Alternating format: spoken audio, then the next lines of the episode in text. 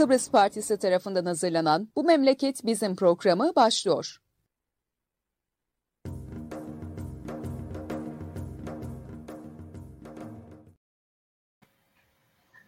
Evet, Yeni Kıbrıs Partisi'nin Yeni Çağ Gazetesi'yle birlikte hazırlayıp sunduğu Bu Memleket Bizim programında e, yeniden beraberiz. E, bugün Burak Kurtçefe ve Cemal Gürdal'la beraberiz. Teknik sorunları aşabildik ve bağlanabildik. E, bugün her şey bize karşı dedi Burak. E, evet, bugün öyle bir gün ki her şey bize karşı. İyi günler arkadaşlar. İyi günler herkese. Cemre Günay, günaydın diyelim. Aman günaydın diyorum. İyi günler şeylere alıştık diye. E, hep sabah yaparız diye programlar veya akşam. Dil al- alışkanlığı. Evet, her zaman söylediğimiz gibi yayınları e, YouTube, e, Twitter, e, Facebook gibi çeşitli sosyal medya platformlarından takip edebilirsiniz. Her zaman dediğimiz gibi sizden ricamız yayınları her ne zaman seyrediyorsanız lütfen paylaşın ki bu görüşler ve düşünceler daha çok insana ulaşsın diyoruz. Evet arkadaşlar Orta Doğu'yla başlayalım. E, çünkü gerçekten e, e, her yönüyle bir trajedi yaşanıyor. E, özellikle İkinci Dünya Savaşı'ndan sonra e, savaşa getirilen e, belli çerçeveler vardı uluslararası hukuk anlamında. Sivillerin korunması bunlardan bir tanesiydi. Ama an itibariyle hastanelerin bombalanmasından, mülteci kamplarının vurulmasına, çok bir e, dar alana e, ciddi miktarda e, saldırı yapılmasına Filistin'de önemli bir sıkıntı yaşanıyor.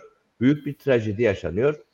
Cemre Hoca seninle başlayalım. E, ne görün burada yaşananları? Yani biraz e, son dediğinizden başlayayım. Uluslararası hukuk bağlamında e, dediğiniz e, yani uluslararası hukukun e, bu savaş suçu dediğimiz e, kısmı ilgilendiren e, temel olarak iki tane anlaşması var. İki set anlaşması var. Biri Cenevre Konvansiyonu, diğeri Hague Konvansiyonu.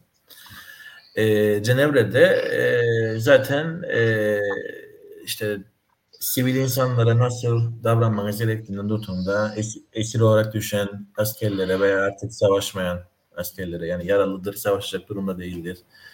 E, karada ayrı, denizde ayrı e, yaralı olarak yakalanan askerlere kadar ne yapacağınızı dair e, yasalar, kurallar mevcuttur. Ve bu e, 1946'da e, bugünkü halini aldı. Önceden e, yani 19. 20, e, 20. yüzyıla gelmeden 19. yüzyılın sonlarına doğru başladı ilk şeyler. Sonra 20. yüzyıla geldi. E, en son 1946'da e, bugünkü halini aldı. Daha sonra buna bazı protokole eklendi.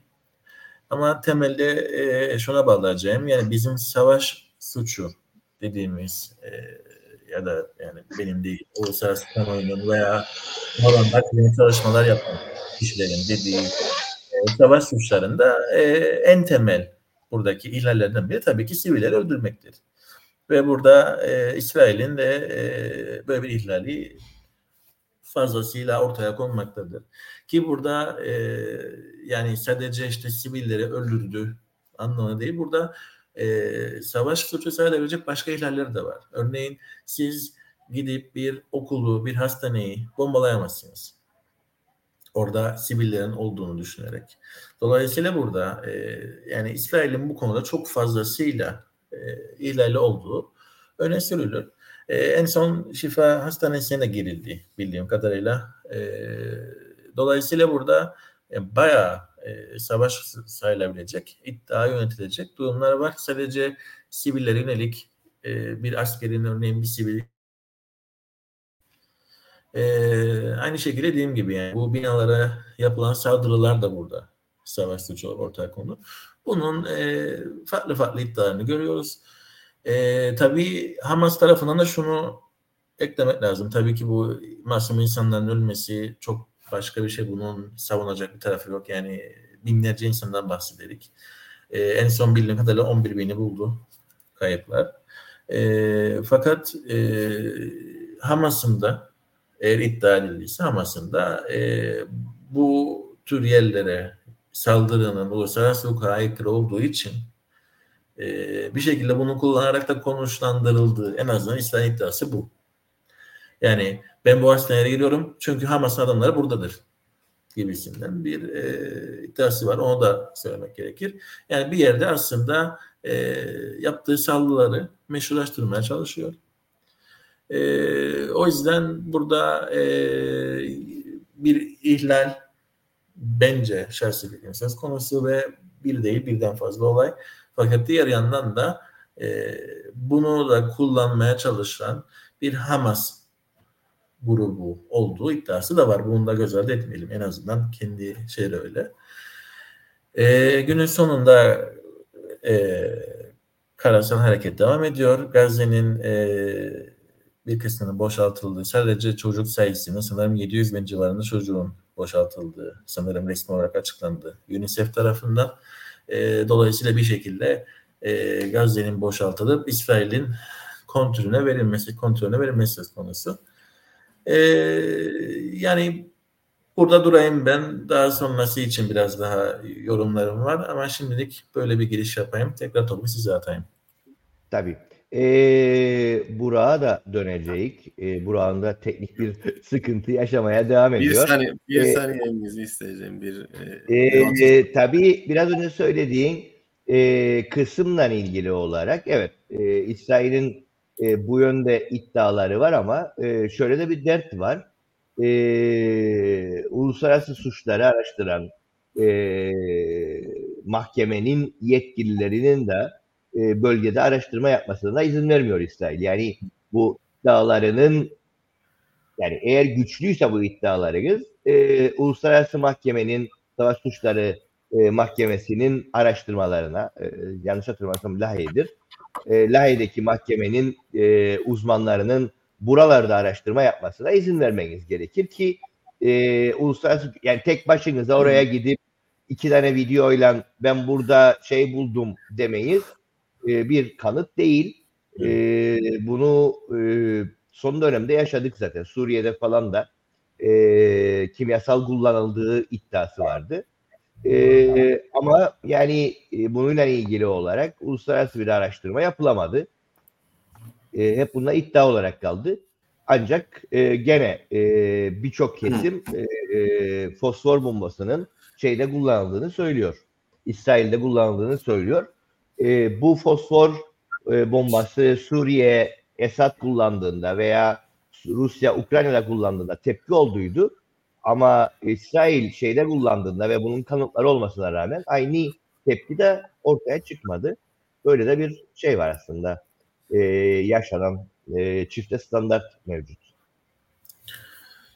Yani şöyle bir ekleme yapayım ben de e, gerçi Burak herhalde hazırdır ama e, yani uluslararası hukuk bağlamında iki dal var savaş suçlarıyla ilgilenen. Biri insancıl hukukun kendisidir ki bunun temeli Cenevre ve Hague e, konvansiyona dayanır.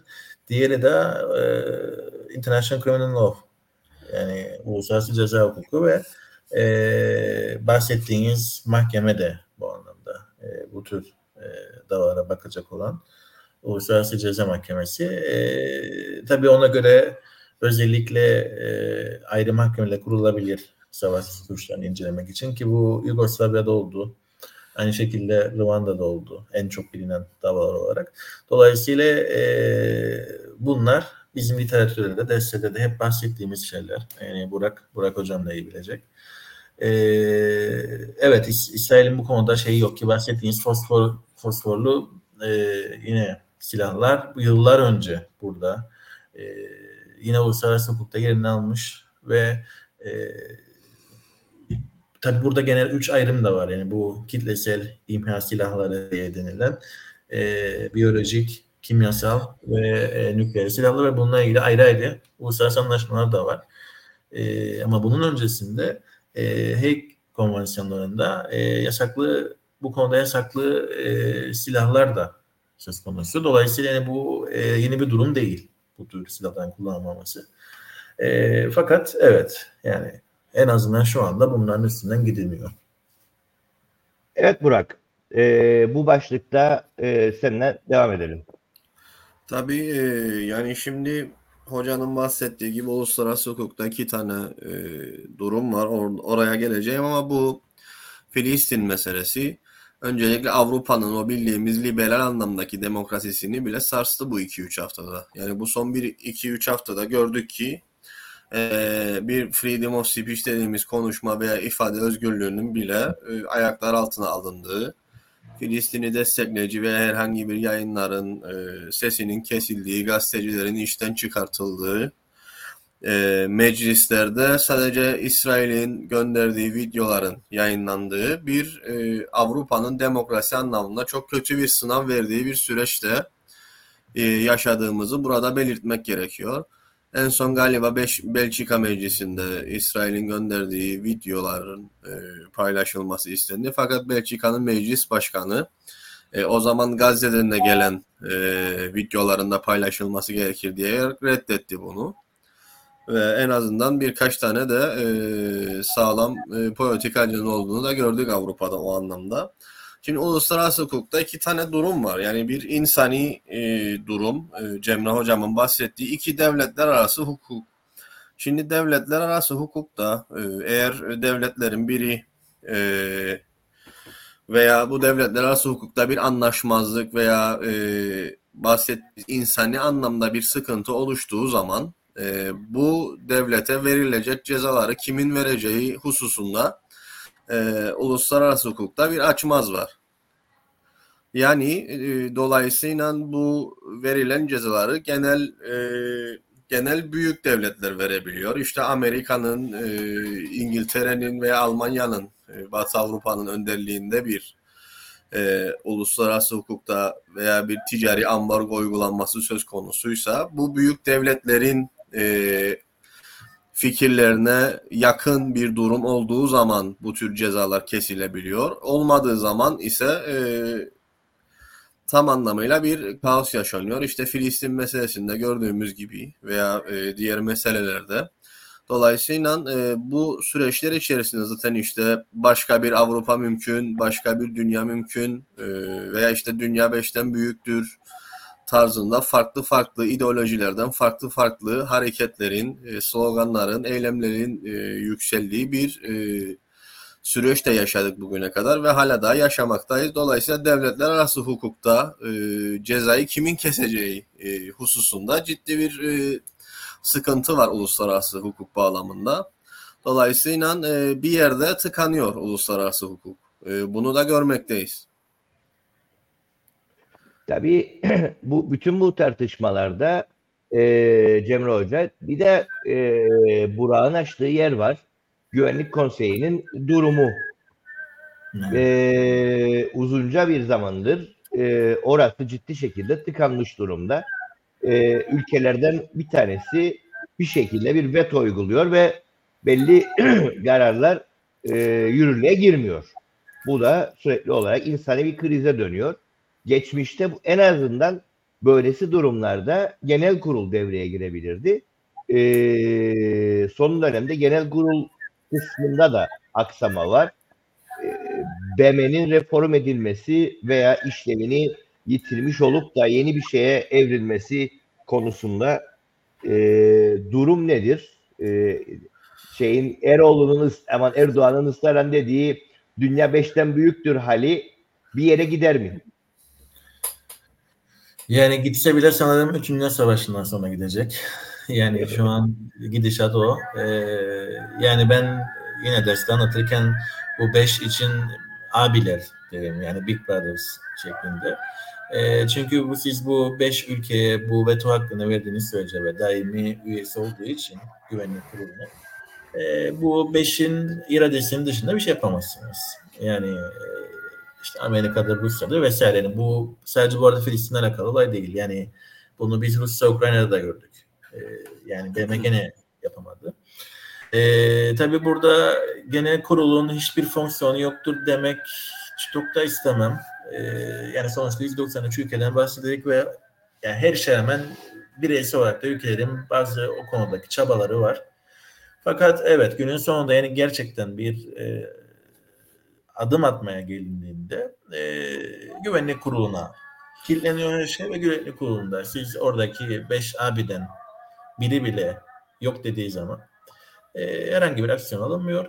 E, bu anlamda e, BM'de bir reform olması gerektiğine ben de inanıyorum. E, ki BM bu anlamda kendini çok yenileyen bir e, uluslararası kuruluş değil. Yani Avrupa Birliği'ni anlatırken hep anlatılacak İkinci Dünya Savaşı'ndan sonraki durum e, yavaş yavaş e, kendi içindeki entegrasyonunu arttırması, e, bu süreçte ülke sayısının artması vesaire bir süreç var ve e, bugünkü Avrupa Birliği'nin olgunlaşması var 1950'lerden başlayan.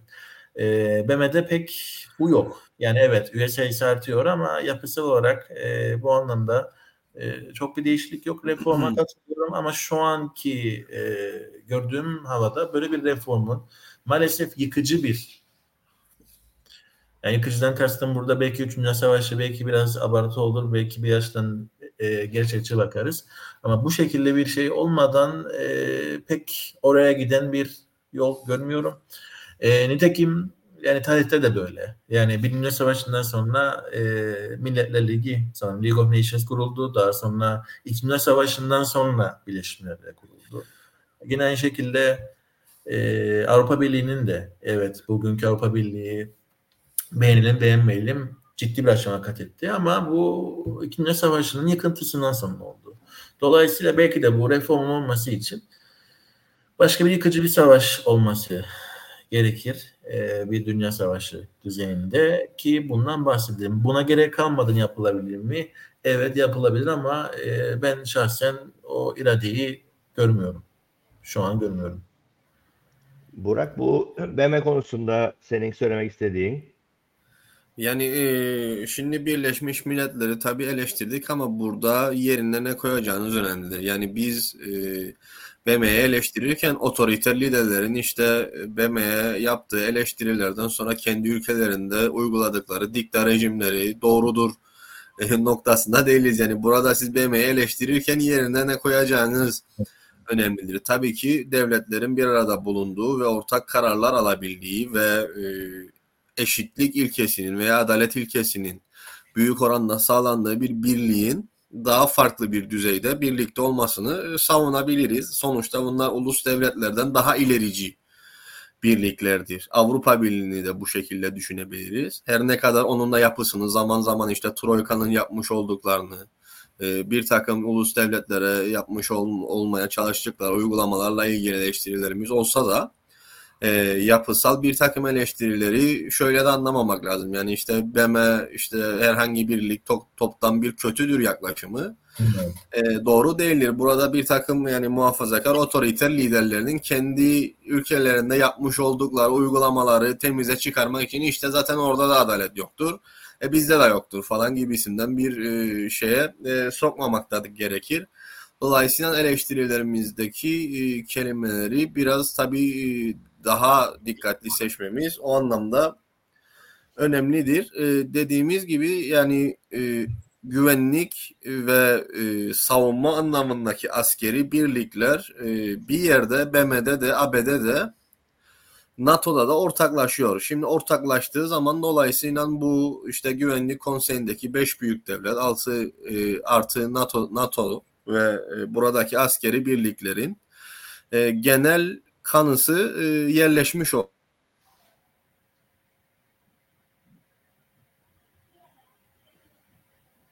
Buran şeyi devam ediyor. Problemi devam ediyor. Burak dönene kadar tabii şimdi biz bütün bu hak ihlallerini falan konuşuyoruz. E, hatırlatma babında Cemre Hoca şeyle devam edelim istersen. E, Filistin konusuna nereden nereye geldik? E, çünkü gene çok iyi hatırlıyoruz. E, bu tartışmada gene aklımıza geldi. E, iki devletli çözüm e, Filistin için e, Filistin'deki Filistin-İsrail çatışmasında bir alternatif olarak önümüzde duruyor. E, bunda da Oslo'ya geri dönülüyor. Ama en çok konuşulan, en çok tartıştığımız konu da e, sınırlardır. 67'ye geri dönülmesidir falan diye konuşuyoruz. e, bunu biraz hatırlatalım ve buradan Kıbrıs'a gelmek gerekir. Çünkü aniden insanlar şeyi karıştırıyorlar. Siz Filistin'de iki devlet istiyorsunuz. Kıbrıs'ta iki devlet kısmı uluslararası hukuka uymaz diyorsunuz. Buradan buraya bağlarsak e, Filistin'de nasıl iki devletli olabilir? Kıbrıs'ta niçin olmaza e, veya uluslararası hukuk anlamında e, niçin uymaza e, birazcık değinelim. Yani Burak geldi galiba. Ben cevaplayayım yoksa Burak'a mı atalım? Elektrikler kesildi. Sen cevapla istersen Burak'a geri dönerik. Tamam. Şimdi bir kere şöyle bir farklılık var. Yani bugün benim bildiğim kadarıyla e, yani Burak hocam da şey yapabilir ama e, yüzde 70 oranında sanırım yüzde 72 idi oranda ülkeler e, Filistin'i tanı, tanıyor. Yani e, tabii burada o tanımayanlar arasında ağırlıklı Avrupa ülkeleri var. E, ve eleştirdiğimiz işte AB en son Burak Hocam kopmadan AB NATO BM ilişkisini söylerken e, yani işin bir batılı ülkelerin Filistin tanımaması var. Ama 3. Dünya ülkelerinin çoğunluğunu oluşturduğu birçok ülkede Filistin'i tanıyor. Aynı şekilde ikisini tanıyanlar var. İsrail'i tanımayıp sadece Filistin tanıyan var. Sadece İsrail'i tanıyanlar da var. Dolayısıyla burada bahsettiğimiz iki ayrı devlet yapısını yani İsrail ve Filistin devletini e, tanıyan ülkeler var. Şimdi Kıbrıs'ta böyle bir şey söz konusu değil. Yani bir Kıbrıs Cumhuriyeti var. Bir de Kuzey Kıbrıs Türk Cumhuriyeti var. Kuzey Kıbrıs Türk Cumhuriyeti dediğimiz devlet devleti, devlet yapısını tanıyan bir ülke yok. Yani bence en büyük ayrı ayrı şey buradan gelmesi lazım ki e, bugün 40 yılı 40. yılı kullandığı e, ortaya atılan bir cumhuriyet yani bir devletten bahsediyoruz. Dolayısıyla en büyük ayrım burada o. E, Filistin bu anlamda e, farklı. İsrail zaten hala hazırda e, yine tanınan bir ülke. Dolayısıyla en büyük farklardan biri bu. İkinci olarak en büyük farklılık e, orada yani orada İsrail ve Filistin arasındaki e, çözüm yönelik süreçte iki devletli çözüm yeni atılan bir tez değil. Bunun yılların geçmişi var. Tam tersi Kıbrıs'ta da atılan tez federal bir çözüm üzerine. Yani beğenin veya beğenmeyin e, Kıbrıs'ta olaylar başladığından beri ki 64'ten beri BM dahildir sürece 64'te e, sonuçta BM'ye götürüldü Kıbrıs meselesi ve oradan başlayan bir BM varlığı da var ve bu çerçevede devam edildi. E, federal çözümden bahsedildi. Zaten e, burada Kıbrıs Cumhuriyeti'nin aday içerisindeki tek egemen devlet olarak e, ona göre hareket edildiği için ikinci bir devlet tanınmıyor. Nitekim bu konuda e, BM'nin e, yapmış olduğu, geçirmiş olduğu resolution tam Türkçesini bulamadım şimdi. Baktığınızda zaten e, KKTC de kurulduğunda secessionist yani ayrılıkçı bir e, yol izlediğiyle ilgili bir tanımlama var. Dolayısıyla iki devletli çözüm e, BM kanadında hiçbir zaman burada söz konusu olmadı. E, AB dediğimiz zaten BM prensiplerden hareket ederek almış olduğu kararlar ve politikalar var. Dolayısıyla iki temel fark öne söyleyeceğim sorunuz yönelik. Bir, ortada bir yandan tanınan iki ülke var. Öyle ya da böyle. Diğer tarafta bir tanesi tanınıyor, bir tanesi hiçbir şekilde tanınmıyor. İkincisi birinde iki devletli çözüm başından beri masada olan şey ne kadar başarılı olamadığı o ayrı ama sonuçta masada olan bir şey. Diğerinde federal bir çözüm yani altında çözüm var. Dolayısıyla ikisinin bu andaki gelişimi farklıdır. Diyeyim ve Burak'a atayım. Evet Burak. Ee, yayındayken Şimdi... seninle devam edelim. Nerede nerede kaldıydık tabii o kısmı e, seyircilerden özür dileyerek KKTC şartlarına veriyoruz. E, burada yani farklı birlikler de oluşmadı değil yani biraz geriden alırsam işte BRICS'tir, Afrika'daki birliklerdir hmm. ve sömürgecilik karşıtı hareketler tarihi içerisinde kendine yer buldu. Tabii ki sosyalist hareketler veya küreselleşmeye karşı hareketlerle vesaire çok daha arttırabiliriz bu e, bütün gelişimleri. Yine Avrupa Birliği içerisinde Avrupa Birliği'ni dönüştürerek e, başka bir Avrupa mümkün şiarını öne çıkaran siyasal partilerin oluşturduğu e, topluluk var vesaire. Burada e, yani ciddi sorunlar görülmektedir. İsrail-Filistin meselesinde katılıyorum Cemre Hoca'ya genellikle. Farklı olarak Batı Şeria'daki e, hükümeti tanıyıp yani yönetimi tanıyıp Gazze'deki yönetimi tanımayanlar da var Filistin meselesiyle ilgili. E, Hamas'ı bir güç olarak kabul edip e, edenler var. Hamas'ı bir güç olarak e, kabul etmeyenler var.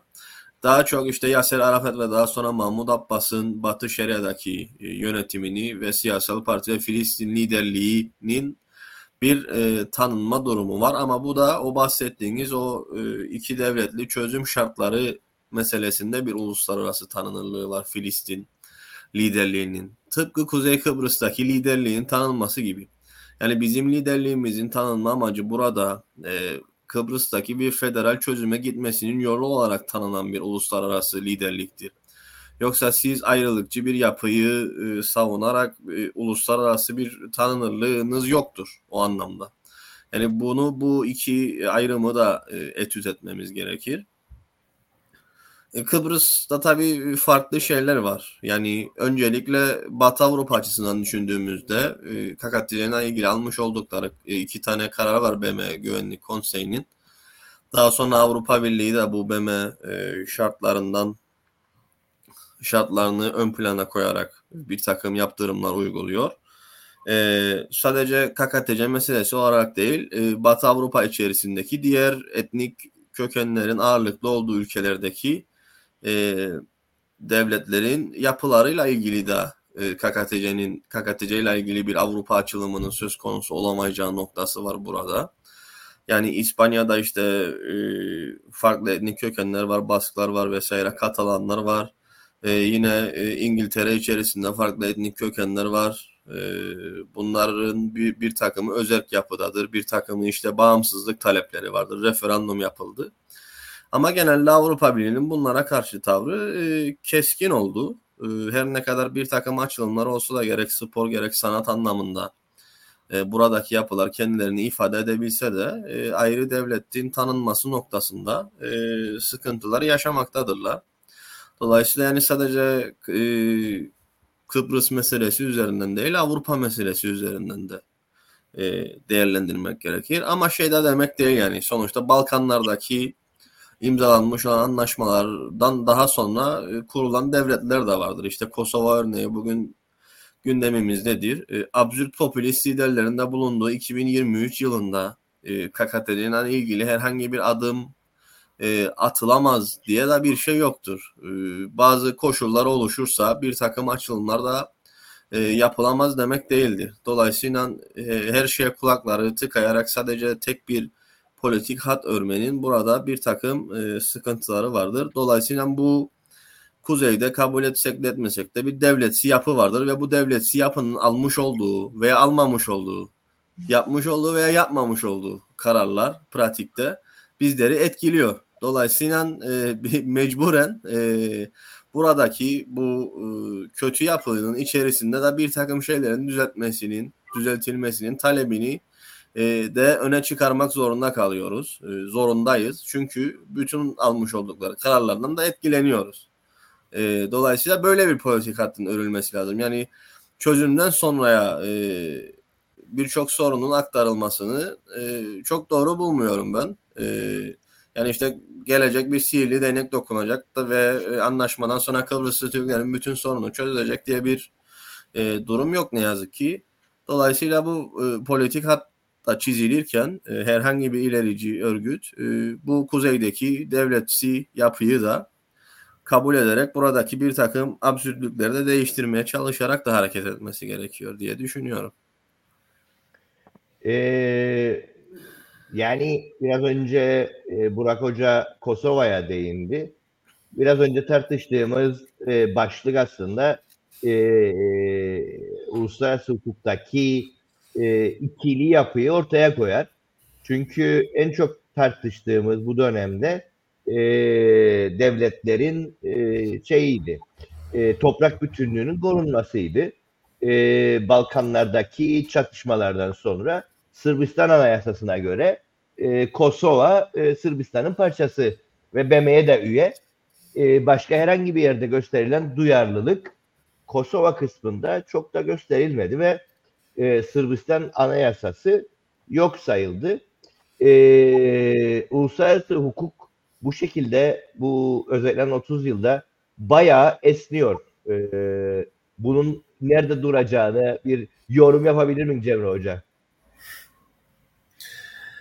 Yani şimdi uluslararası hukukta tek bir kavram yoktur. Yani tabii temel kavramlar var ama yani e, diğer taraftan da e, yani şöyle bir durum var. Örneğin siz e, topraksal bütünlük ya da e, territorial integrity olarak bahsedilen e, bir prensip ki e, uluslararası kamu hukuku dersi veriyorsanız ilk bahsettiğiniz prensiplerden biridir. Ama mesela onun yanında e, self determinasyonundan bahsedersiniz. Yani bir toplumun, bir halkın e, bağımsız bir ülke olmasına yönelik iradesini koyma, ortaya koyma. Yani devlet olabilme iradesi. Dolayısıyla tek bir kavram değil birden fazla var. E, günün sonunda bunun e, bunu sizin nasıl yorumladığınız, e, karşı tarafın nasıl yorumladığı yani bu çekişmede olduğunuz ve uluslararası kamuoyunun nasıl yorumladığına bağlıdır. E, dolayısıyla e, burada aslında o siyasi güç ve diplomasinin girip hangisini kabul ettireceğiniz meselesi vardır. E, dolayısıyla e, burada Kosova örneğinde dediğiniz gibi e, yani bağımsız bir devlet oluştu ki bunu hala tanımayan ülkeler var. Bildiğim kadarıyla İspanya tanımayan bir ülkedir. Yunanistan tanımaz. Kıbrıs Cumhuriyeti tanımaz. Çünkü bunlar Kosova'yı tanımanın e, KKTC'ye bu anlamda bir argüman oluşturabileceğine e, inanılır. E, Kıbrıs Cumhuriyeti Yunanistan bildiğim kadarıyla. İspanya'da zaten Burak Hoca'nın da bahsettiği gibi e, katılan meselesi var ki bayağı uzun bir süreci var. Yine Bask bölgesi aynı şekilde. Dolayısıyla İskoçya bu arada biraz daha farklı. İskoçya'yı e, 2015'ti sanırım. 2015'te referanduma gittiğinde Hayır İskoçya.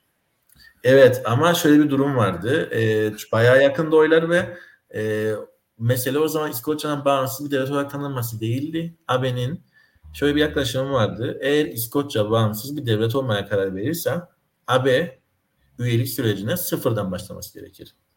Yani İskoçya direkt olarak AB üyesi değil, AB'ye üye olmak için başvuracak ve sıfırdan değerlendirilip ona göre sonuç alması gereken bir ülke durumundaydı. Dolayısıyla orada tanınmazlık değil, e, AB üyeliği konusunda e, bir süreç olacaktı. Bu bence zaten oyların e, biraz e, kaymasına etkili oldu. Çünkü birkaç hafta öncesine kadar İskoçya'da yapılan araştırmalarda daha bağımsızlık yanlısı oran daha fazlayken sonra tam tersi oldu ve en son sanırım %55-45 gibi oranla bitti.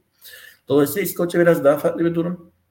E, fakat dediğim gibi yani sizin sorumuza da e, tekrar gelecek olursak yani e, burada uluslararası hukukta tek bir kavram yok.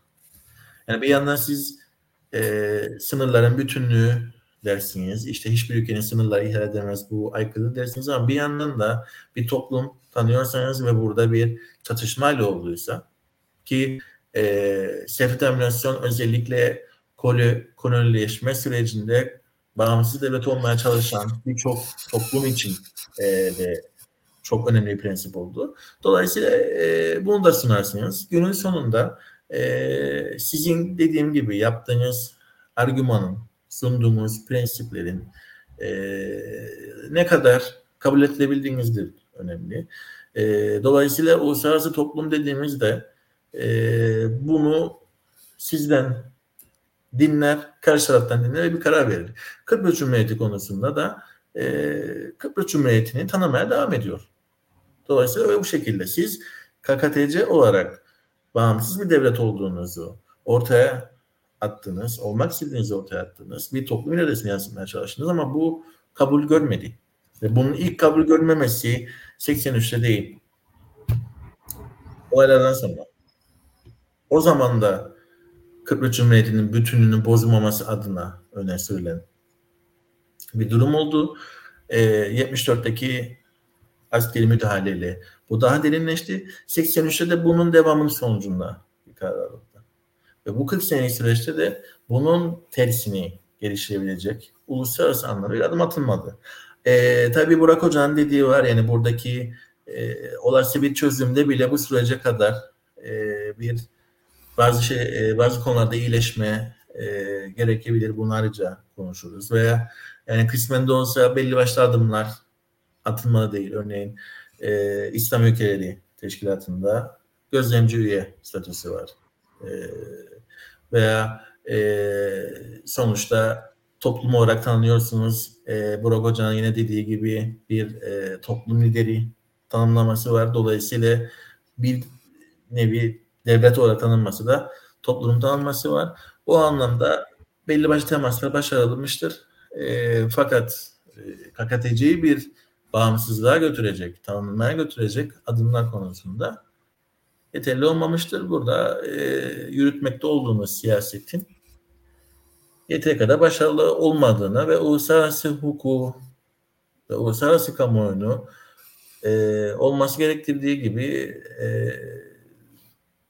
ikna edemediğinize belki yol açar.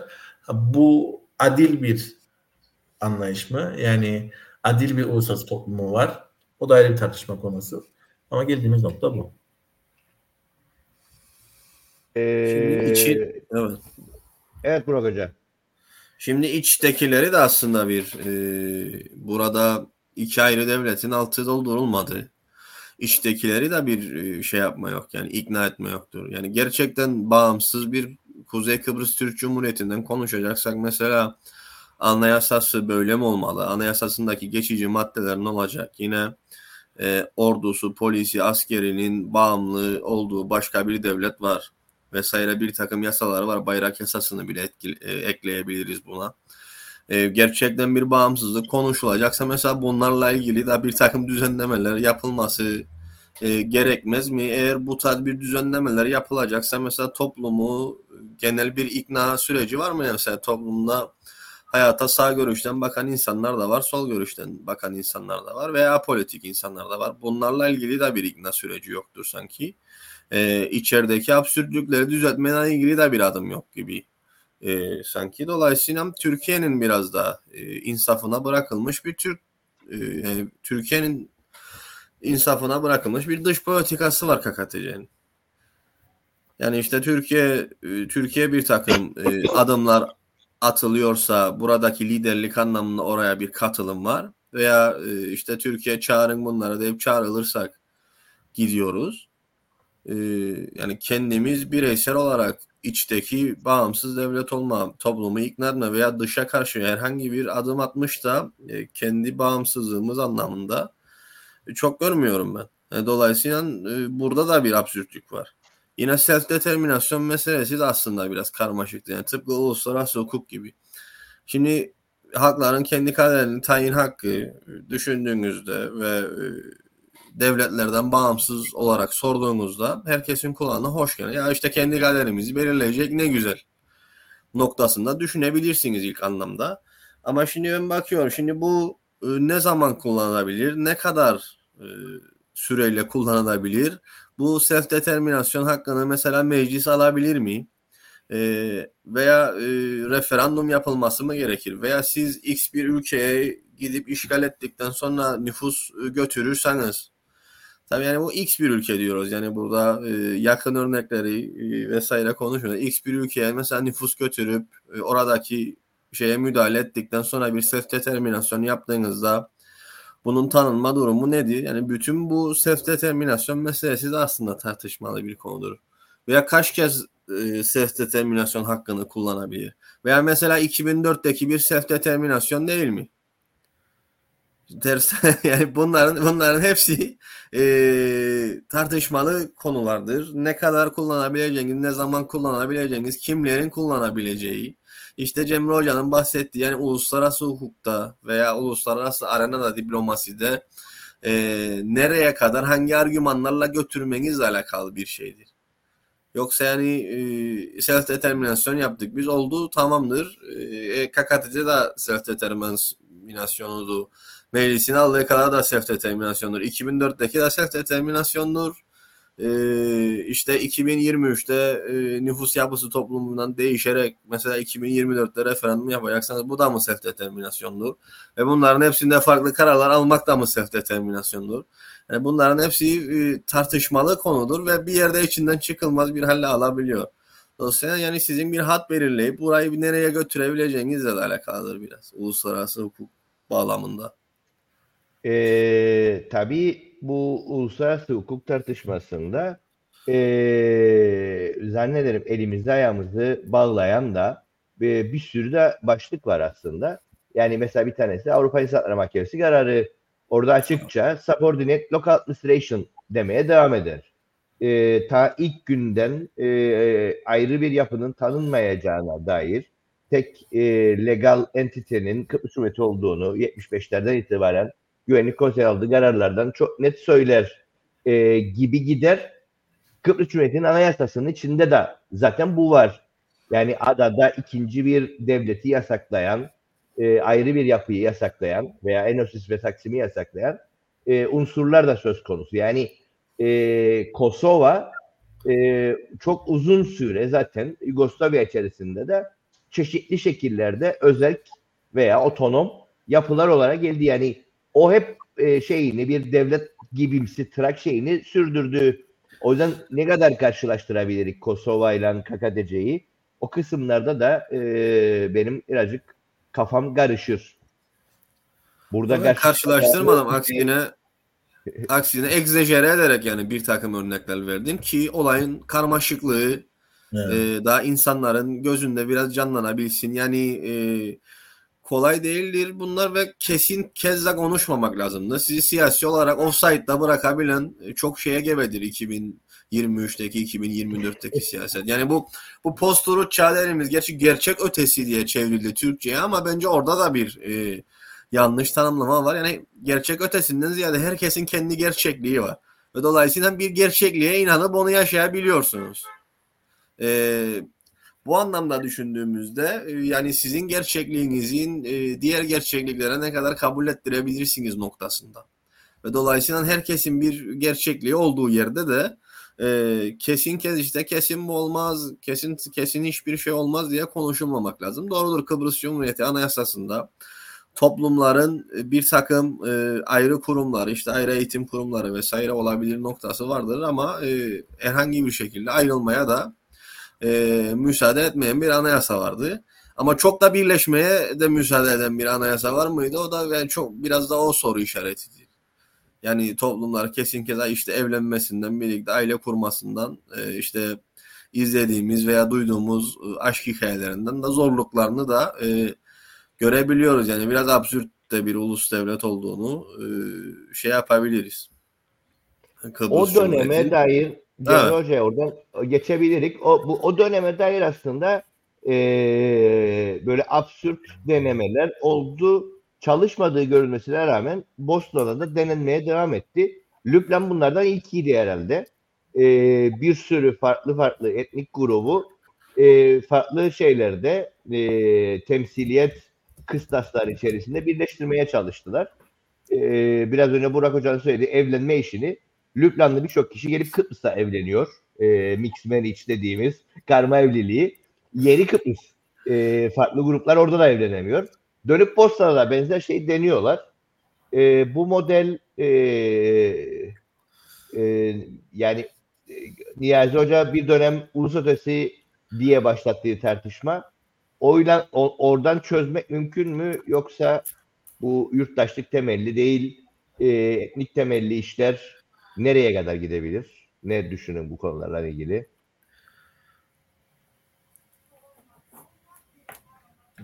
Yani bu, hocam. Yok şimdi soru bana mıydı Burak hocam ben tam anlamadım da. Sana seninle devam edelim Burak'a atlayacak oradan. Ya ben Burak zannettim çünkü o anlamda. Ee, şimdi öncelikle e, Burak dedik yani, Burak hocanın ek olarak evet yani şimdi mesela biz yani biz dünyamızı kakadeci olarak kurmuş olabilirik ama dünya kakadeciden ibaret değil ve yani bizim dışımıza baktığımız mesela Katalanların da yıllarca bir bağımsız olma iradesi vardır ve buna göre alınmış referandumlar kararları vardır ama bu meşruiyet kazanmamıştır. Çünkü e, uluslararası toplumun desteğini alamadı. E, aynı şekilde mesela Rusya e, Kırım'a girdiği zaman Kırım'da yine e, bir referandum yapıp meşrulaştırmaya çalıştı ki evet bu insanlar e, Rusça konuşan ve benim kökenimden insanlardır. O da meşrutiyet kazanmalı. Dolayısıyla buradaki tek mesele KKTC değil. Yani ki Katalon bahsettiğimiz Katalonya'nın hem hala hazırda sizin az önce bahsettiğiniz eski Yugoslav e, yani Yugoslavya'dan sonra dağılan devlerde e, bir e, otonomi bir öncelikli bir adım olarak düşünebiliriz ve bu İspanya'da var. Yani hem Bask bölgesinin hem Katalan bölgesinin otonomisi var. E, fakat bu onları bağımsız devlet hallerine getirmekte yeterli değil. Ha, iyi anlamda senaryolar şu anlamda var. Yani mesela aynı Sırbistan'a gittiğinizde Sırbistan Karadağ hani önce Sırbistan Karadağ olarak konfederal bir yapı kuruldu. Ama oradaki konfederal yapı iki ayrı devlete zemin hazırladı. Yani önce Sırbistan Karadağ olarak bir e, ülke kuruldu. Daha sonra ikisi ayrı bağımsız hale getirildi. Bir geçiş süreci oldu. Dolayısıyla yani e, bu tür hikayeler de var. Dolayısıyla e, farklı örnekler var, farklı senaryolar var. E, Lübnan örneğine geldiğinizde dönemsel bakmak lazım. Yani dönemsel olarak baktığınızda çok barışçıl e, giden süreçleri oldu. Hani Lübnan'ın sivil savaşı yaşadığı süreçte oldu. E, şu anki gibi bir karmaşaya girdiği de oldu. E, dolayısıyla e, yani dönemsel Lübnan gibi yerlere dönemsel bakmak lazım. E, vatandaşlık konusunda e, yani bunu ben tabii ki şimdi Lübnan üzerinde pek Ara, ar, araya gireyim özür dileyerek. Lübnan işi aslında e, iyi kötü yönleri var ama e, enteresan yönlerinden biri yıllarca Cumhurbaşkanı seçememelerine rağmen sistemin kilitlenmeyecek halde sürebilmesi yani yürütme erki devam edebiliyor. Kıbrıs'ta biz bunu başaramadık. Yani Kıbrıs'taki örnekte Kıbrıs Cumhuriyeti içerisinde e, en ufacık bir e, şeyde uzlaşmazlık halinde sistem çöktü. Lübnan'da hala daha şimdi şu an bile Cumhurbaşkanı seçilemedi ama sistem kilitlenmiyor. Yani şimdi ben size şöyle bir şey söyleyeyim. Ee, birkaç hafta önce ben Belçika'dan bir arkadaşımı ağırladım. Ee, ki ben yüksek lisansımı Belçika'da yaptım. Yani yüksek lisans yaptığım zamandan tanıdığım arkadaşımdı. Belçika'da bildiğiniz üzere federasyon var. Ve Kıbrıs sorununa çok böyle irdeleyen, çok böyle meraklı bir arkadaş. E, zaten ikimiz de e, Avrupa çalışmaları çakıştırıyoruz. Yani aynı bölümdeyiz. Sonuçta o da ilgili bu alanlarla. Ve e, yani hangi nasıl bir model yani Kıbrıs'ta konuşulan e, çözüm modeli açısından ben de tanımladım. Yani iki toplumlu, iki bölgeli, federal yapı. Şimdi baktığınızda Belçika'da da bu anlamda benzerlik var. ayrı tanınan toplum, ayrı bölgeli fakat ona da sorduğunuzda o da diyor ki yani eğer Belçika gibi olacaksa yani pek faydalı olmayacak. Yani bir Belçikalı olarak o da diyor yani bu federal yapı yürümüyor Belçika'da. Ki Belçika'da e, bulunduğum dönem sanırım denk geldiği yaklaşık bir yıldır ortada bir hükümet yoktu. Çünkü anlaşamıyorlar. Hükümeti kuracak. Farklılık nedir? E, belli bir ekonomik bir refah var e, ve siyaset çok fazla günlük olarak insanları etkileyen bir durum değil. Sonuçta ülke olarak tanınma var. E, belli bir ekonomik refah var ve e, işler yürüyor bir şekilde. Yani bir hükümet, efektif bir hükümet olmasına rağmen işler yürüyor. Bu da devlet yapısının sağlamlığını gösteriyor. Şimdi bizde böyle bir şey söz konusu değil. Yani bizim KKTC olarak düşündüğümüz yapıda böyle bir şey söz konusu değil ki vatandaşlığa girdiğimizde e, yani bugün siz yurt dışında seyahat edebilmeniz için bir pasaporta ihtiyacınız var değil. E bunun için de Kıbrıs Cumhuriyeti'dir birçoğumuzun gidip vatandaşlığı aldığı. Veya karma evliliklerden düşünelim. Ben e, Türkiye kökenli bir kişiyle evlilik yapacaksam e, KKTC'de bu nikah yapmak yerine Türkiye ve başka ülkeye gitmek durumundayım. Ya da çocuğumu KKTC dışında e, doğumunu yaptırmak zorundayım ki baş vatandaşlığı için başvurabileyim. Yani çok daha karmaşık bir yapı var bu şekilde. E, biz de buradan e, özellikle yani karma evlilikten olanlar e, bunun sonucunu yaşıyor. Dolayısıyla e, öyle bir durum var. Lübnan'da farklı durum. Belçika örneğinde verme sebebim de yani her durumdaki etkisi aynı değil. Onu anlatmaya çalışıyorum. Yani bir hükümet kurulmadı evet ama Belçika'da insanların günlük hayatını etkilemedi. Çünkü belli bir ekonomik refah düzen var. Lübnan'da ortalık karıştı. Bizde zaten devlet miyiz, değil miyiz, var mıyız, yok muyuz meselesi var. Dolayısıyla e, bir yerde her ülkenin kendi senaryosu, şartları, gelişimi de söz konusu. Yani bir standart işte bu ise bu olur, 2-2-4 eder gibi bir durum yok. Bir şey söylüyordun lafını kestim. Devam et istersen. Bilmem devam ettim. Şu an aklıma gelmedi. Aklıma gelirse söyleyeyim. Ee, çünkü oradan başka şeylere bağladım. Belçika olayını anlatmak istedim. Dolayısıyla e, şu an devam ettim. E, devam edin. Aklıma gelirse tekrar Tamam. Ee, yavaş yavaş toparlayacak ama e, bizim siyasi olarak iddiamız yıllardır e, KKTC'nin e, Türkiye'nin e, bir talimatıyla kurulduğu yönündeydi. Durduran bunu 83'teki e, Denktaş'ın genilerini yemeye çağırdığında Denktaş'ın dönüp e, emirlerine kripto geldi mi diye sorduğunu bir e, araştırmacı kitap yazarken söyledi. Kitabın başlığına çıkarttıydı. Kripto geldi mi? Bu hep bizde bir tartışma konusu oldu. E, hayır yahu Denktaş aslında Özal'a gol attı. E, 6 Kasım'da seçim oldu. 15 Kasım'da e, Cumhuriyet ilan edildi e, falan diye söylenirdi. Bugün bu konuyla ilgili tekrardan Hürriyet gazetesinde Sedat Ergin e, konuyu gündeme getirdi. E, o kısmı ben okuyayım. Onu birazcık e, kısaca e, Burak yorumlasın ve toparlayıp kapatalım. e, Burak şey aman e, Sedat Ergin diyor ki e, bu konuyla ilgili olarak e, sonradan diyor gün ışığına çıkan bütün bilgi ve belgeler KKTC'nin bağımsızlık ilanı konusunda aslında seçimden bir süre önce Milli Güvenlik Konseyi Türkiye'nin yani Kenan Evren'in başında olduğu Milli Güvenlik Konseyi ile Kıbrıs Türk Federe Devleti Başkanı Denktaş arasında mutabakada varıldığını Dışişleri Bakanı İlter Türkmen ve bakanlıktan çok dar bir kadronun başından itibaren sürecin içinde olduğunu ortaya koymuştur.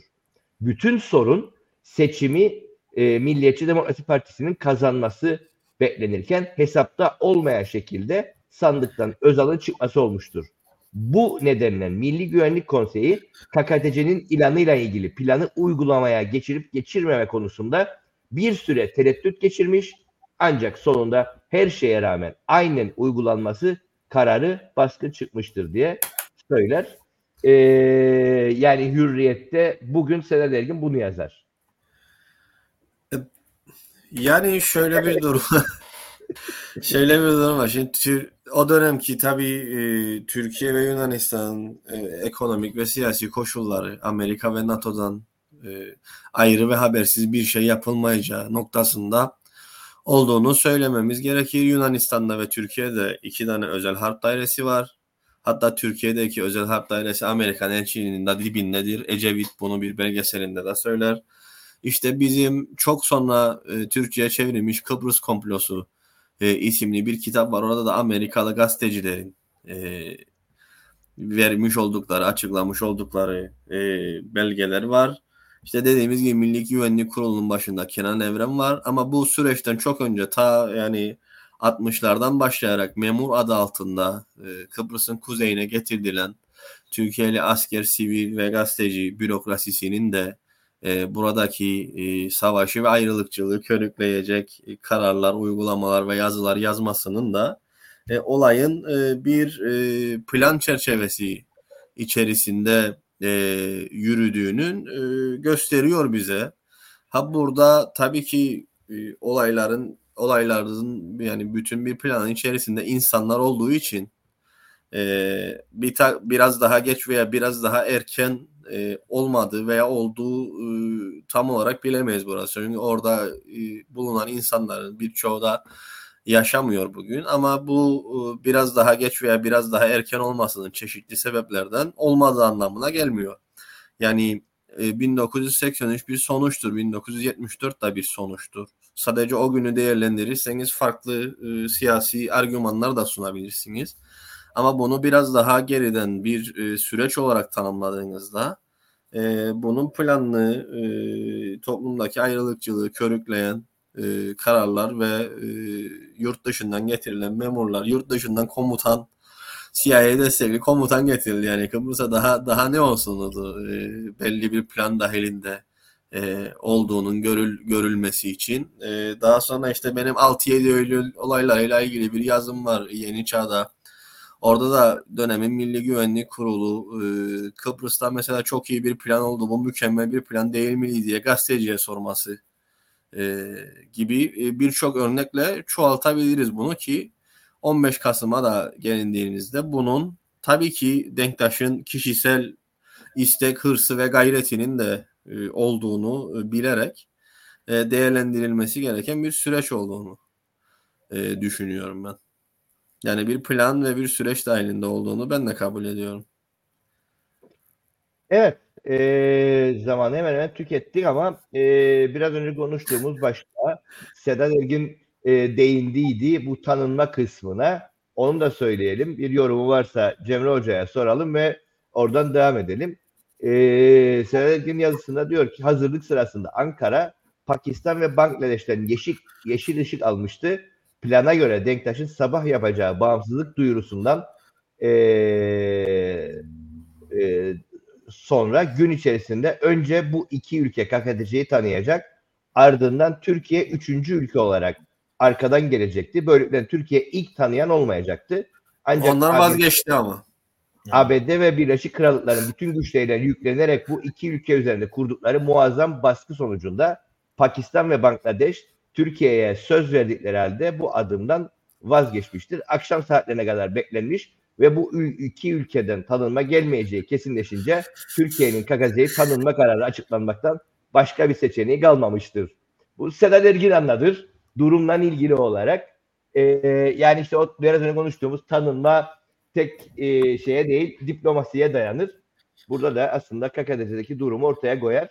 E, burada bir şey söylemek istersen buyur. Yani tabii sürede kısıtlı. Biraz uzun bir cevap. Ama kısalaştırmaya çalışayım. Ee, yani özetle şunu söylemeye çalışayım. Yani e, Pakistan, Pakistan üzerinde evet bir baskı oluşturulduğunu tanımak tanım, tanımak isterken tanıyamadı ile ilgili benim de o konuda e, farklı şeyler okuduydum. E, tabii burada Denktaş'ın e, kakıtıcı bağımsızlığından sonra Birleşmiş Milletler'de bir konuşması da var. Yani e, YouTube'a açtığınızda bulursunuz da. Ben hatta dersi de biraz gösteririm onu. Yani e, dolayısıyla aslında anlatıldı. Yani da anlatıldı niye kurulduğunu, e, amacının olduğunu vesaire ama o desteği göremedi ve burada evet yani büyük devletlerin katkısı olarak düşünebilirsiniz. Yani bu konudaki bir baskı unsuru olması ki Amerika ve Rusya'nın da ki Sovyetler daha dağılmadıydı bir e, ortaklaşa bir şey de oldu burada. Yani biri tanıyacağım deyip diğeri tanımamazlık etmedi. Yani kutuplaşma, soğuk savaş devam eder ama bir kutuplaşma olmadı bu konu üzerinde. E, fakat yani şunu da gördük. Yani şimdi tanınmayla ilgili e, yani siyah beyaz değildir tanının tanın tanımak. Yani bir e, adımlar vardır. Diplomatik ilişkiler kurmak için tabii ki tanımak gerekir. Fakat diplomatik ilişkileri durdurduğun süreç de vardır. Örneğin şu an Türkiye'nin işte İsrail arasında diplomatik ilişkilerin durması gibi birçok ülkede bu anlamda. Yani İsrail'i tanımam demedi ama diplomatik ilişkilerini durdurdu. Şimdi bu anlamda KKTC'ye baktığımızda yani bu 40 yıllık karneye baktığımızda bu anlamda acaba ne kadar başarılı oldu. Yani e, tamam o dönem o oldu ama daha sonraki süreçte ne kadar yol kat edebilir? Ha bizim e, şuna da biraz değinmem lazım. Bizim insanımız bu konuda ne kadar takip ediyor, duyarlılık gösteriyor. Yani o da ayrı bir tartışma konusu ve ne kadar farkında. Yani mesela desteklediği Cumhurbaşkanı görüşü olan iki devletli çözüm okey kulağa hoş gelir. E, hatta biz anket çalışması da yaparız. Anket çalışması çok güzel yolu iki devletli çözüm. İşte Rumlar çözüm istemez. O yüzden e, en iyisi iki devlet. Tamam ama bunun altını nasıl dolduruyoruz ve neyi farklı yapıyoruz ki KKTC'nin tanınması yönünden bir adım atılsın. Yani ben şahsen desteklemeyebilirim. O ayrı bir konu ama eğer bir adım atılacaksa ve 40 sene öncesinin yapılan şeylerden farklı bir şey yapılacaksa bunun altının doldurulması gerekir. E, ben bu anlamda bekliyorum. Yani tanıtmaya yönelik çalışmalar yapan şeylerden. Evet o dönem bir girişimler oldu, başarısız oldu, daha sonra yapıldı. Yani kendi içinde esnek olabilen bir uluslararası kamuoyu var. Belli adımlar atabilen var. Ama daha sonra biz duyduk mu KKTC'nin tanınmasıyla ilgili bir şey? Ben şahsen bilmiyorum. Herhangi bir adım atılması. Dolayısıyla 40 yıllık süreçte ne kadar bu anlamda ilerlenebildi? Ben şahsen çok ilerleme olduğunu düşünmüyorum. En pasızları da atayım. Siz de düşüncenizi söyleyin. Ee, iyi bir Benim konuda hatırladığımı söyleyeyim. 2010'du galiba. Ee, Eroğlu seçildikten sonra bugüne kadar e, Türkiye'yi gırmamayla ilgili olarak tanınmayı çok ileri taşımadık ama artık e, bununla ilgili olarak zamanıdır falan diye açıklamaları vardı. E, Eroğlu'nun 2010'lardaki durumu oydu.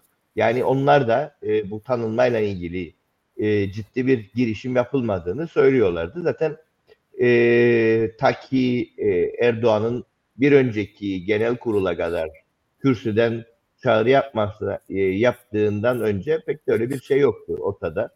E, ama e, kürsüden bir konuşmayla bu bir süreç başlar mı yoksa bir şov mu o da ayrı bir başlık olur.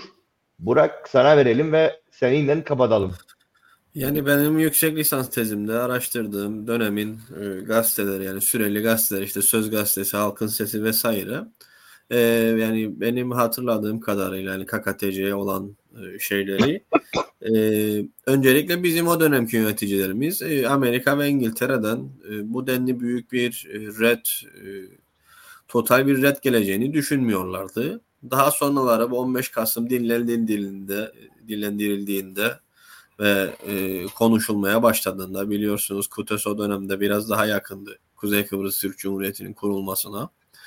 E, oradan daha sonra Sovyetler Birliği işte İngiliz Yüksek Komiseri ve Dışişleri Bakanı vesaire ziyaret ediyor Kıbrıs'ı ve onlar da e, Kıbrıs'ta iki ayrı devletin kurulamayacağını tek e, şeyin federasyon temelinde Kıbrıs Cumhuriyeti'nin devamından yana olduklarını e, belirten açıklamalar yaptılar. Yani 15 Kasım'a çok yakın bir sürede gidilirken aslında bu biraz da ortaya çıkmıştı. Pakistan'a tabii farklı kanallardan bir takım e, ve Bangladeş'e e, ısrarları olmasına rağmen onlar da gün içerisinde KKTC'yi tanımaktan e, vazgeçtiler. Öyle bir dipnotta şey yapalım. Yani dönemin gazeteleri de okunursa aslında böyle bir tepki de e, alabileceklerini 15 Kasım'a geldi yaklaştıklarında görüyorlardı. Yani benim gazetelerde zaten o haberlerden gördüğüm kadarıyla.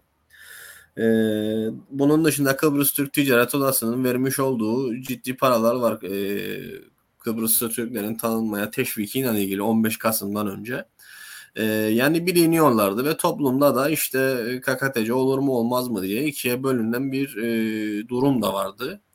E, dolayısıyla o dönemin arşivlerine de bakıldığı zaman e, bu durumda görülecektir. Sizin de bahsettiğiniz gibi daha sonraları çok çok uzun bir süre bu tanınmayla ilgili bir şey konuşulmadı. Çünkü esasen yani bir önceki programda da söylediğim gibi Kıbrıslı Türklere çok bir güvenilmesi güvenilme durumu yok yani Türkiye tarafından. Yani tam bağımsızlık veya tam tanınma noktasında bir takım güvensizliklerle de karşı karşıya olduğu için Türkiye bana göre bu zamana kadar öyle bir takım adımlar atmadı. yani e, bu işin nereye gideceğini e, çok da emin olamadığı koşullar. Evet. E, o konuda e, yani e, an itibariyle aslında bir miktar yaşıyoruz. E, çünkü bu şeffaflık yani tartışmalar an itibariyle e, 70 kusur medya organı e, 8 aylık çalışma sonucu Rus paralarının Kıbrıs Cumhuriyeti'nde nasıl aklandığını açıkladılar. E, son iki senedir e, ambargo uyguladı ve o para oradan çıktı. Nereye gittiğiyle ilgili olarak e, hayal gücünüze bırakalım değilim. E, yoksa Kıbrıs'ın kuzeyindeki Rus yatırımlarının nereden geldiğinin hayalini kurun mu değilim artık bilemedim. Böyle bir durum. Evet Cemre Hoca bir şey eklemek istersen buyur yoksa kapatalım. Yok yani bir saati de açtık o yüzden e, daha da fazla uzatmak istemiyorum. Yani Burak'ın bıraktığı yerden yani tabii ki speküle edebiliriz, şey yapabiliriz. Öncesinde biraz dönebiliriz. Yani ben mesela o dönemki siyasetçilerle, iradelerle şunu konuşmak isterdim yani federal devletinden niye vazgeçildi? Yani ne KKTC ne getireceğiydi? Yani Denktaş'ın e, bu konudaki hırsını istemeyen bırakalım. E, isteyenler ne istedi? Yani federal devlette ne vardı ki ne yoktu ki KKTC'de olacak? Onu ben şahsen araştırmak, bilmek isterdim samimi anlamda. Yani burada denktaş demeyelim. Yani Burak da az önce söyledi. Mesela Kıbrıs daha yakın dediği o zaman. Ben gerçekten bunu bilmek isterdim. Bence federal devlet e, iyi bir zemindi. Niye ondan vazgeçildi? Ben şahsen e, belki ileride bunun bir araştırmasını yapmak isterim. Anlamak için. Ben gerçekten anlamak isterim yani. Evet o kısım hep bir şey olarak kaldı. E, boşluk olarak kaldı. Kimi Denktaş'ın e, görev süresi dolduğu için dendi. Kimi dekolar belgesinin e, reddedilmesi sonrasında uluslararası kamuoyunun e, Rumlara kızıp Kıbrıs'a daha bir Kıbrıs Türklere alan açacağı da düşünülmüş olabilir. O dönemde benim hatırladığım tartışmalar 90'larda yaptığımız tartışmalarda bunlar gündemdeydi ama sonrasında fazla bir yerde bunların devamını okumadık tabii. Peki bu KKTC'yi destekleyecek kadar yetecek kadar altyapı sağlamadı bize. E, e, yaşadığımız duruma baktığımızda sağlamadığı belli. Sağ, sağ. Yok, cidden merak ettiğim için soruyorum. Yani bilmediğim Yani şey var. özellikle dekoaların e, reddi e, ciddi şekilde tetiklediği hep söylenir. E, ama e, dediğimiz gibi bunlar e, özellikle akademisyenlerin araştırması gerekir. Çünkü biz politikacılar belli bir yere kadar bakabildik. belli bir şekilde e, belli bir disiplin çerçevesinde, e, belli disiplinler çerçevesinde işin okunması önemli. O zaman Burak hocamıza bir pas atalım buradan. Ee, ben Bir, bir sonra buradan devam edelim. 24 sonrası olduğum için. Benim yani yüksek lisans tezimde var yani bu KKTC'nin ilanıyla ilgili görüşler. E, o dönemin işte yaşayanlar Deviş, Kıbrıs Türk Ticaret Odası ve e, KTÖS'le ve tabii ki dönemin süreli gazeteleri ve yapmış oldukları açıklamalarla ilgili var e, yüksek lisans tezim. E, dolayısıyla orada görülen tabii bir takım ön kabuller var işte e, Sovyetler Birliği'nin tanınma hakkı e, işte o self determinasyon vesaire bütün bunlar da düşünülerek çok fazla tepki bazı yerlerden görmeyeceğimizin bir ön kabulü vardı. Ee, sizin bahsettiğiniz dekoyeller planının reddi işte Sovyetler Birliği'nin Lenin'in yapmış olduğu ulusların kendi kaderini tayin hakkı vesaire diye ciddi bir araştırma da yapıldı o dönemin Denktaş'a yakın akademisyenleri tarafından. Ama tabii ki günümüzde geldiğimiz noktada görüyoruz ki yani onların e, neredeyse hiçbiri olmadı ciddi bir de red yedi. Daha KKTC kurulmadan. Evet. Bunu bir sonraki programda konuşmaya devam edelim. Ama bu haliyle kapatmış olalım. Bizi takip eden herkese teşekkürler. Yeni bir canlı yayında görüşünceye kadar herkes kendine iyi baksın. Zaman zaman dediğimiz gibi herkes akıl sağlığını korumaya dikkat etsin. Çünkü yaşadığımız dönem çok da tekin zamanlar değil. Herkese iyi günler. İyi günler.